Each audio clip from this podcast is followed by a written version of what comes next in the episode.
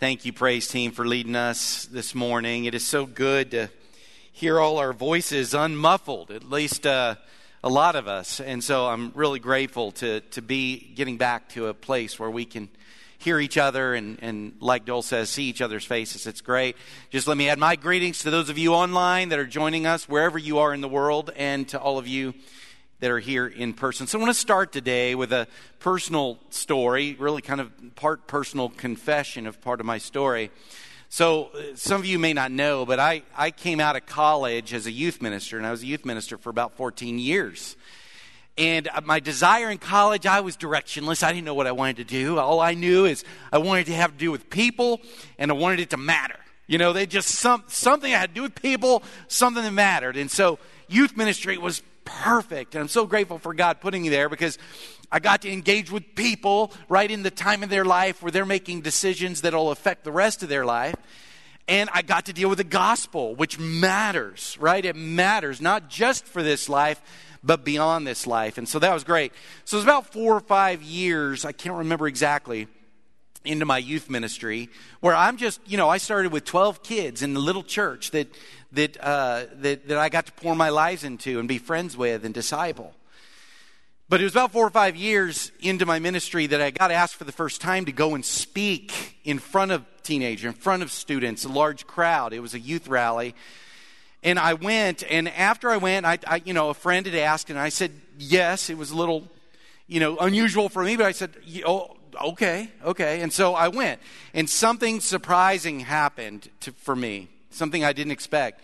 After I finished these two or three talks at this rally, there was this line that formed of people coming to tell me, What a good job you did, Brian. And several in those line were actually there to ask me for my phone number so that they could then invite me to speak to their large crowds of students. And so, so pause there. So, you, in, in one sense, this could be really affirming of a new way in which God could utilize me, you know, in ministry to people in a way that mattered. But this, this, this other thing popped up that made me realize very quickly that, uh, that I could get addicted to that in an unhealthy way. Do you understand what I'm saying? That I could get addicted to that line and to that affirmation in an unhealthy way. And so this revealed what would be years of epic battle within me. Okay? So there was something in me. I don't want to just demonize this whole thing. There was something in me that, uh, that felt like this, this could be really neat, right? This could scratch an itch that my spiritual side has, that I could advance the kingdom of God in what that I should advance the kingdom of God in whatever way He wants to use me. And, and so that was, that was in me, wanting to say yes to being used by Him in whatever way He saw fit. But then there's this other side that I had to admit that was in me, and it was louder. This wounded side of me that my selfish ego just wanted to be told something to the fact of, you're something by people. You understand what I'm saying here? So there's this, there was this tension. And so one of these streams, like I said, had this real opportunity to become a part of my life, an, an act of sacrifice and obedience in advancing the kingdom. Uh, just, and, and, would, and if it did that, it would bring me joy. Because just like sitting one on one with a student did, that could bring me joy if it did become something where investing in people and something that mattered, another way of doing that. But the other one was difficult for me. I could feel inside of me as he, that was inside of me, but there was something else inside of me, my fleshly side, that would hijack this potential kingdom assignment and use it and turning it into this self serving, ego stroking medicine for some kind of wounded soul inside of me. Is that clear? So I want you to just hang on to that for a minute. We'll come back to that as we are in week two of a three week exploration of what Jesus and the rest of the New Testament authors call the kingdom. And so I'm basing this, there's lots to say about the kingdom, more than we will talk about in these three weeks. But I'm looking at it from the angle of Paul in Romans 14, 17, where, when he said that the kingdom of God is a matter of righteousness, peace, and joy in the Holy Spirit. There's not one word of that sentence that isn't important. And so last week we talked about uh, the matter of the kingdom matter of peace. Next week we'll talk about the kingdom matter of righteousness. This week I want to talk about this kingdom matter of joy. Uh, Mother Teresa has this famous quote where she said, One filled with joy preaches without preaching that one filled with joy preaches without preaching. There was another preacher that once said, When Christians enter the house of worship with joy, they enter dressed in their Sunday best. And the more trouble these Christians suffer, the more credible they make the Jesus they worship. There was a man named Thomas Dorsey. He is known as the father of black gospel music. He basically lived the entire last century, all of the 1900s. Just imagine what he lived through. And uh, he, he's famous for writing our song Precious Lord, which was also famously Martin Luther King's favorite hymn. And it's used in many funerals. He wrote that after his wife had died in childbirth. He said one time, Money doesn't make the man some people have money, some people are rich. Those who have found joy are rich. They're the rich. So I want to take a shot at answering this question about this kingdom matter of joy. What do we need to do? What do I need to do? What do you need to do to trigger this Holy Spirit induced experience of joy? Kingdom joy. And I want to talk about kingdom joy specifically before I answer that question because kingdom joy is different than what a lot of us might experience. There's a lot of cheap counterfeits, and here's how you can tell the difference. You know you're experiencing kingdom joy when nothing can kill it, when nothing can steal it. No matter what happens to you, no matter what happens to those you love, no matter what happens in your nation, no matter what happens in your church, no matter what happens, if your joy is not stolen from you or killed, then you're experiencing kingdom joy. So I, I, wish I could say it like lesser than that, but scripture won't let me. That's how it describes kingdom joy. So two kind of scripture anchors, anchors into that, so that if that like makes you feel a certain way, because it's not your experience as a Christian, it's not mine either. I'll just find that solidarity with you. But that doesn't mean that's not what it is, and that doesn't mean that's not what's available to you. That's why we're going to answer the question how do I stay connected to that? But a couple of so that you can argue with scripture about this, not me. In Luke chapter 4, Jesus is declaring himself. He's in a synagogue, and they'd ask this rabbi, Jesus, to read some scripture, and he is handed or he grabs Isaiah 61 and he unrolls it and he reads it like many, many hundreds of rabbis have before him, but he reads it in a way with, a, with an inflection in his voice different than any other teacher. He spoke with this authority as if Isaiah 61 was talking about him and the time that it was prophesying was talking about then. He said, The Spirit of the Lord is on me because He's anointed me to preach good news to the poor, to proclaim freedom to prisoners, recovery of sight to the blind, to release the oppressed, and to proclaim the year of the Lord's favor. And He's saying it as if this is that year. And in Jewish circles, they know they knew this. When a rabbi quoted a portion of an Old Testament passage, that was shorthand for the whole passage. They, we don't do that so well because we didn't have it all memorized, but a lot of them did. And so, in the rest of that passage, one of the descriptions of that year that was going to come one day, and that Jesus was staying here, was saying, He said, instead of shame, everlasting joy will be theirs. Now, everlasting joy, if you go back to the Hebrew or the Greek in the New Testament, it means everlasting. It means it doesn't go away. It's not just going to last forever. It's not going to be interruptible. It lasts. It perseveres. It can handle anything. And then the second scripture, Jesus reiterates this, is what he intends for his people, his church, his followers, that this is the time that's come.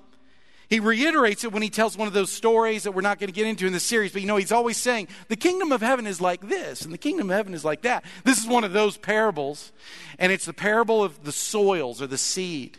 And it's where he says this farmer goes out and chunks seed out into the, and there's four different kinds of uh, soil, and only one's really good, and uh, it, you know, grows a harvest, but the other three aren't healthy. One of those unhealthy soils is rocky soil, and here's his interpretation. Listen to this of what the rocky soil is like. He says, The one who received the seed that fell on rocky places is the man who hears the word and at once receives joy. But since he has no root, it lasts only a short time. When trouble or persecution comes because of the word, he quickly falls away. You see it? He doesn't intend it to be like that. When troubles and persecution come, the joy is supposed to be re- supposed to remain. There's supposed to be a root into joy that causes his people to be unassailable, to wear their Sunday best wherever they go because they are rooted in joy. So you know you're experiencing kingdom joy when nothing can steal it from you. So again, how do we trigger this Holy Spirit induced experience of joy? How do we walk in what Peter calls in his first sermon after Jesus went back to heaven? He ascended. In his first service, he calls it the path of life full of joy. I want you to picture joy like a path, real quick, before I answer the question I've now teased you with twice. I want to tell you one more thing that I want to warn you about. So I want you to picture joy as a path and that it's available to you and me, all right? And if there's ever what Jesus calls a narrow path, this might be it.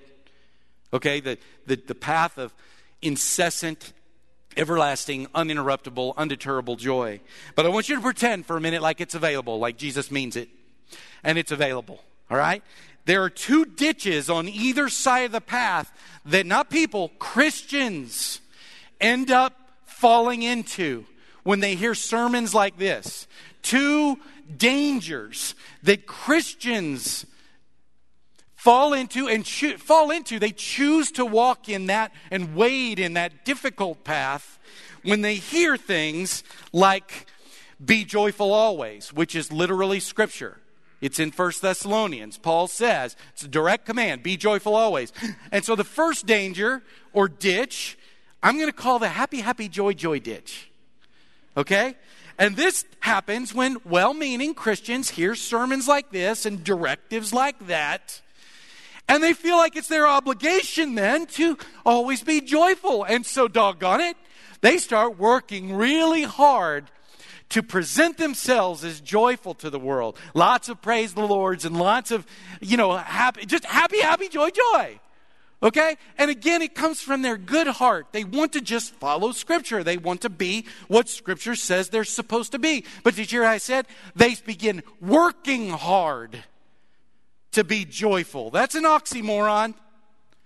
This is why it's important when Paul says it's a matter of joy in the Holy Spirit. It's given, it's in you. It's not so hard, it's not so difficult. And so often, th- this kind of joy in Christians comes across as fake because it is. And it comes across as unrealistic. And so that's not, it's from their good heart of obedience, but that's not what Jesus is talking about, and it's not what Paul's talking about. And that leads us to the second danger, the second ditch, which oftentimes is a Christians' response to those Christians. I'm going to call this the keeping it real ditch. They feel it's incumbent upon them, in no small part because of those Christians that are always acting like everything's great all the time. And so it is their duty to prove to the world that God, see, again, it's from their good heart. Because this is true. God can handle you no matter what you're dealing with, no matter how you're feeling. But they feel it's incumbent on them to prove that and demonstrate that in response to that a lot of times. And so they're just keeping it real by never experiencing joy always pointing out the difficult things. And again, it comes from their good heart, it's well meaning, trying to declare that God can handle it no matter what it is. But rather, just like the others, the happy, happy, joy, joy people, that these people in this stage, keeping it real, it's not attracting anyone either. It's just a little, for the world, it's just a little too, like, aggressive at explaining that you don't have to be joyful. It's a little bit too evangelistic towards keeping it real.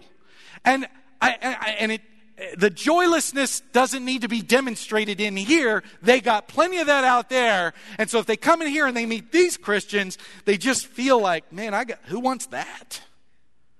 Who wants that? So, with that warning to you that you're not to fall into either of those digits, ditches, ditches, dangers. You do not need to be exhibiting giddiness all the time to authenticate the kingdom as, as a matter of joy, nor do you have to go out of your way to avoid it in order to authenticate the kingdom is real. The Holy Spirit can do all that. What you're wanting is this pathway. Don't you? Those two are just hiring anyway. They're just hiring and they don't work. So, with that warning for you not to fall in either of those digits, I want to try to answer the question What do I need to do to trigger this Holy Spirit induced experience of joy that can stand whatever circumstances I have? So, from my study and from my experience and from my observation, your joy is directly connected to your experience of God's activity. Okay? I know that's not a clever way of saying it, but you, your joy, and joy listed in Scripture, and, and my joy, I find when I am connected, intimately connected to God's activity through me or within me. Okay? When eh, it, let, let me try to explain this, okay? I think so. You experience kingdom joy by staying connected to God, not just to God, to God's activity. His activity that he, has been done in you and that He is doing through you. When, when you're, every time in Scripture, when I see, I think I can make a pretty good case, because I, just like I've read all the Scriptures about the kingdom, this last week I read all the Scriptures about joy. And I think I can make the case that every single one of them, and many, if not most of them, are in the midst of some kind of suffering in the background that they are they are feeling joy despite their circumstances because they are connected to to the king of the kingdom what specifically, what he's done in them or what he's doing through them or around them. So let me let me give you just bear with me here. I'm going to give you a couple of examples from scripture. So the first one is in Philippians.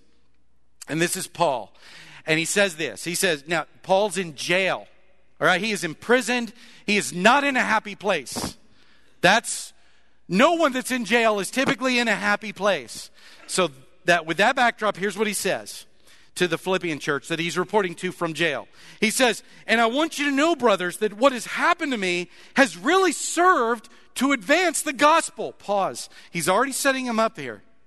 He's already setting them up with not happy, happy, joy, joy, pretend, fake joy. He is really declaring, hey, actually, me being in here, it's going really well. And he's setting it up as because he's connected to the activity of God happening through him being in there.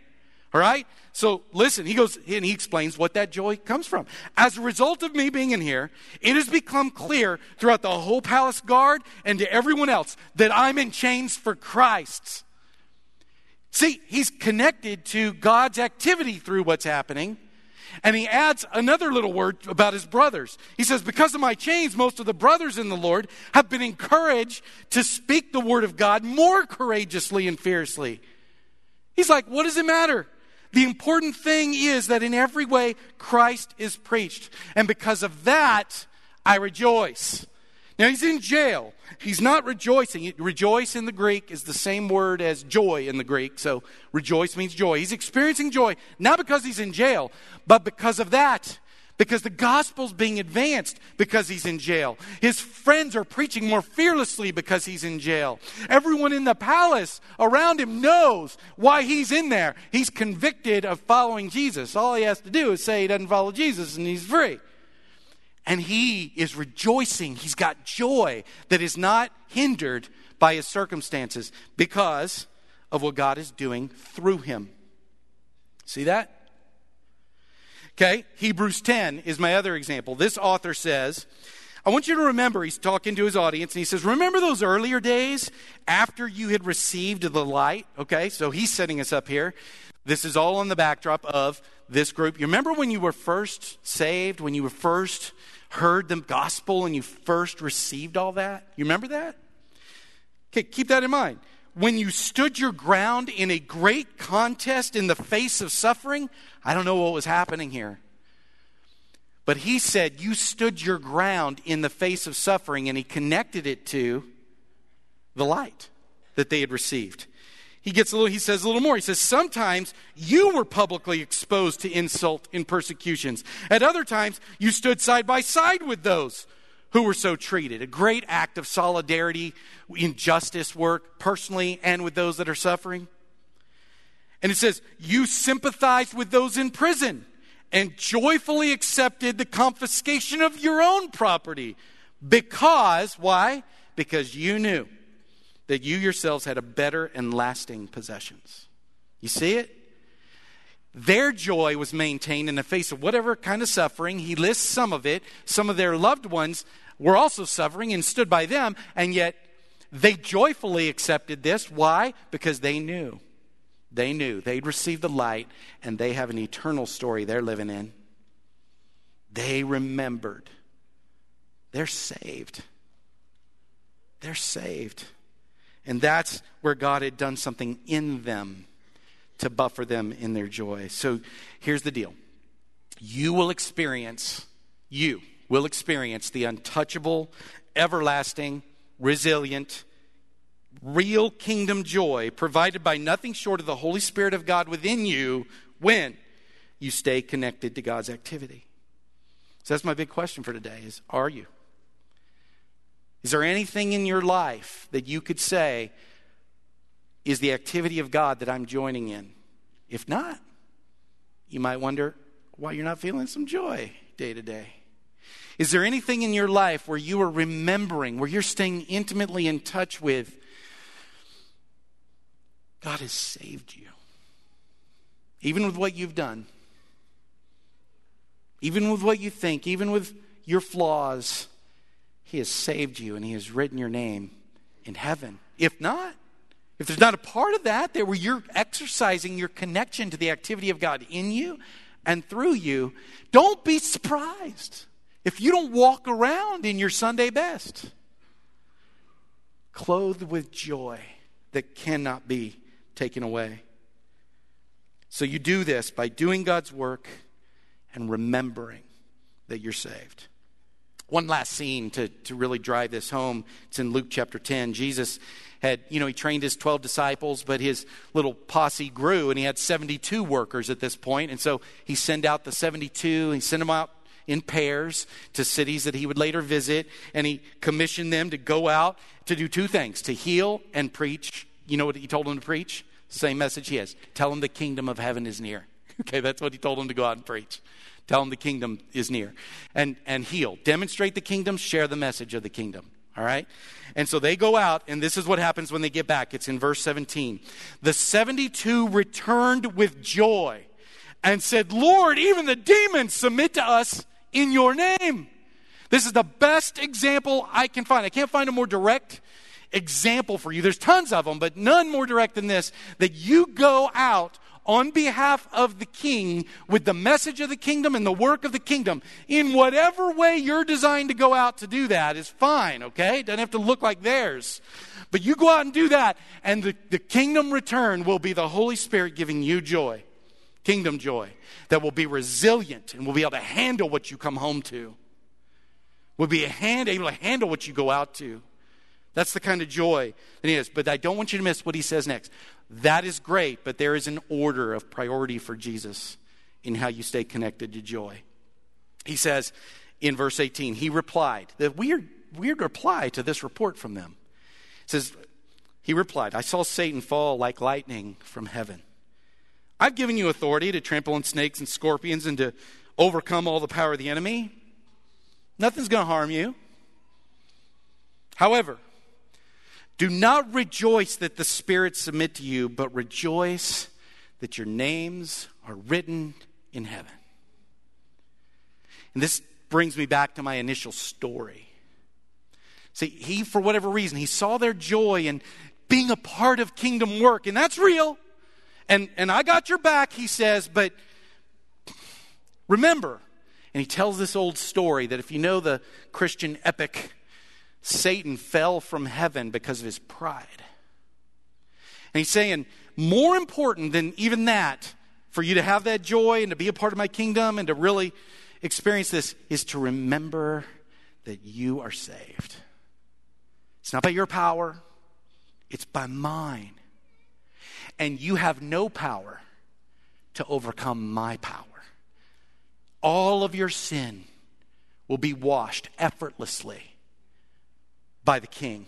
That's how powerful he is. And that is what grounds you in your joy. And that is what keeps you humble when you get to engage in kingdom work and you don't steal it with your ego and heal your wounded soul, but you just take advantage of being usable, usable by God for his kingdom.